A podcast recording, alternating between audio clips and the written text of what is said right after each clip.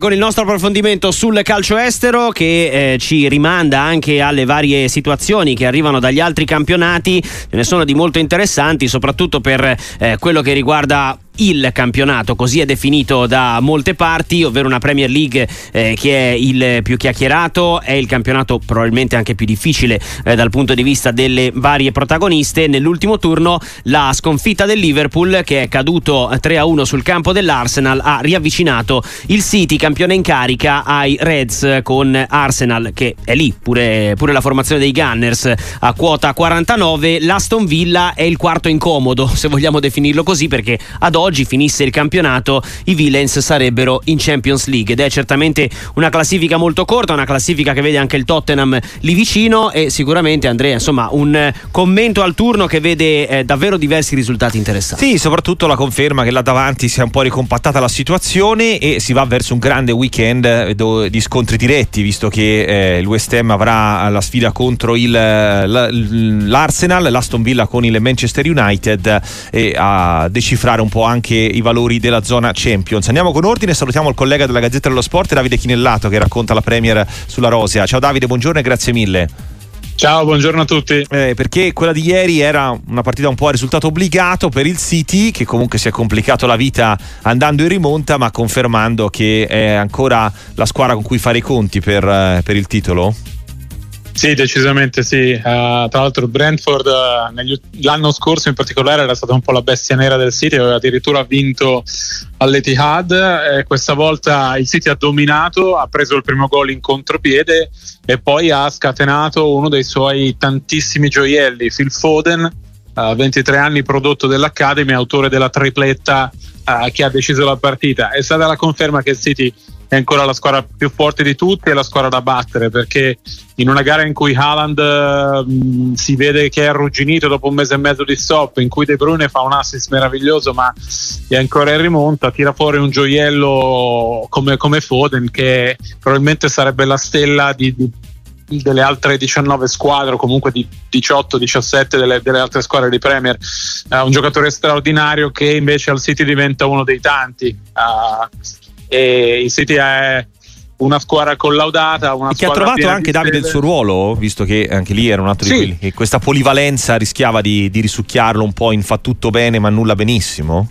Credo, credo in questa stagione in particolare stia dimostrando che il suo ruolo migliore è quello, è quello di centrale. Ieri nominalmente partiva da sinistra in un modulo molto fantasioso di Guardiola, nel senso eh, i riferimenti erano Haaland in attacco e i quattro dietro di lui che erano Bernardo Silva, De Bruyne, Alvarez e Foden potevano fare un po' quello che volevano. Foden da centrale secondo me rende molto meglio, uh, lo ha confermato ancora una volta, però è un giocatore straordinario anche quando gioca da destra, uh, anche quando gioca da sinistra però ecco, credo, credo, che nel ruolo di centrale possa dare qualcosina di più e che avendo giocato più minuti in quel ruolo in questa stagione abbia contribuito al suo definitivo salto di qualità. È un campanello d'allarme l'ultimo stop eh, del Liverpool e eh, quanto chiaramente però eh, va fatta la tara al fatto che Liverpool sta tuttora giocando senza Salah eh, tra Coppa d'Africa ed infortunio. Ma credo che più che un campanello d'allarme sia la conferma di quanto complicata sia la Premier.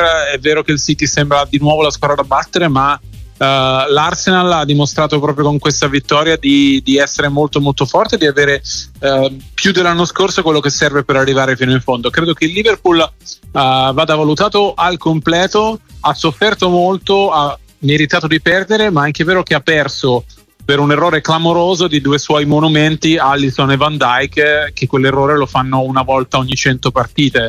È capitato nello scontro diretto con l'Arsenal, mi riferisco ovviamente alla, al gol del momentaneo 2-1 dell'Arsenal nella, eh, nel secondo tempo, mm. quello che poi ha spianato la strada alla vittoria. Eh, un errore così non lo fanno mai, onestamente. Credo che il Liverpool sia una squadra molto solida, con molte più soluzioni di quello che sembra, eh, con la motivazione extra del fatto che questa sia l'ultima stagione di Klopp e con l'idea di voler dare qualcosina in più a questo allenatore leggendario che lascia al termine della stagione. Andrà valutato il quadruplo impegno. Il Liverpool alla finale di, di Carabao Cup il 25 febbraio, eh, è ancora in corsa in FA Cup, in Eurolega, in, scusate, in Europa League e dovrà dimostrare di, di, poter reggere fino in fondo in campionato. Credo che sia importante il rientro di Salah, anche quello di Soboslai a centrocampo, che è uno dei nuovi acquisti che più hanno ha contribuito alla svolta di questa stagione del Liverpool. L'altro fronte, quello che ci riporta sulla terza vittoria dell'Arsenal proprio contro il Liverpool, agganciando il City con una partita in più a quota 49 in un pacchetto Champions dove eh, bisogna ancora tenere assolutamente di conto l'Aston Villa, rilanciato dall'ultimo 5-0, è vero che con il disastrato Sheffield ultimo, ma con uh, un Emery ha ritrovato un po' di certezze, Davide?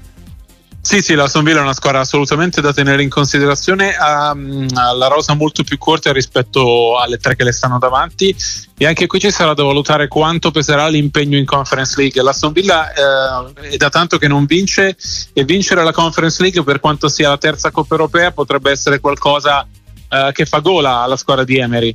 Eh, lui continua, tra l'altro, continua a dire che l'Aston Villa ha almeno sette squadre più forti davanti. La classifica continua a dire il contrario. Secondo me, l'Aston Villa in questa situazione è una squadra che va assolutamente considerata per il quarto posto. Sono curioso poi a marzo, quando riprenderà appunto la Conference League, di capire quanto l'impegno europeo peserà, perché non, Emery non ha le stesse soluzioni che hanno gli altri. Un'ultima cosa con Davide Chinellato, Gazzetta dello Sport, una bella radiografia della Premier dopo l'ultima vittoria eh, del City, ma passano gli anni, gli allenatori, i giocatori, le spese sul mercato, ma il Chelsea è sempre in fondo al tunnel o comunque molto impantanato, Davide?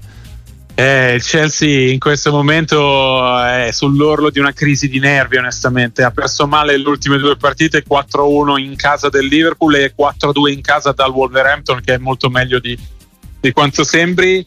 E tutte quelle certezze che Pocettino aveva faticosamente costruito nella sua squadra si sono sgretolate sotto il peso di questi otto gol.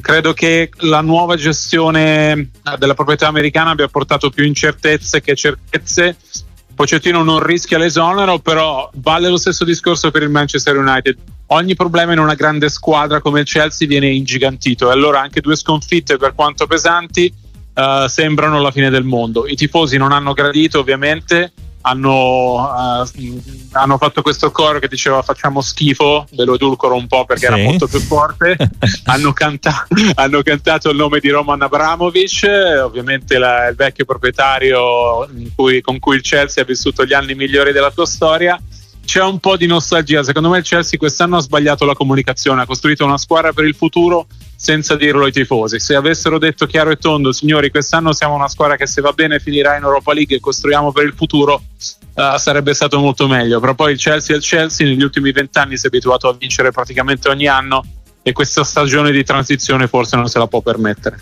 Davide Chinellato, grazie davvero, buon lavoro e a presto. Grazie a voi, buona giornata a tutti.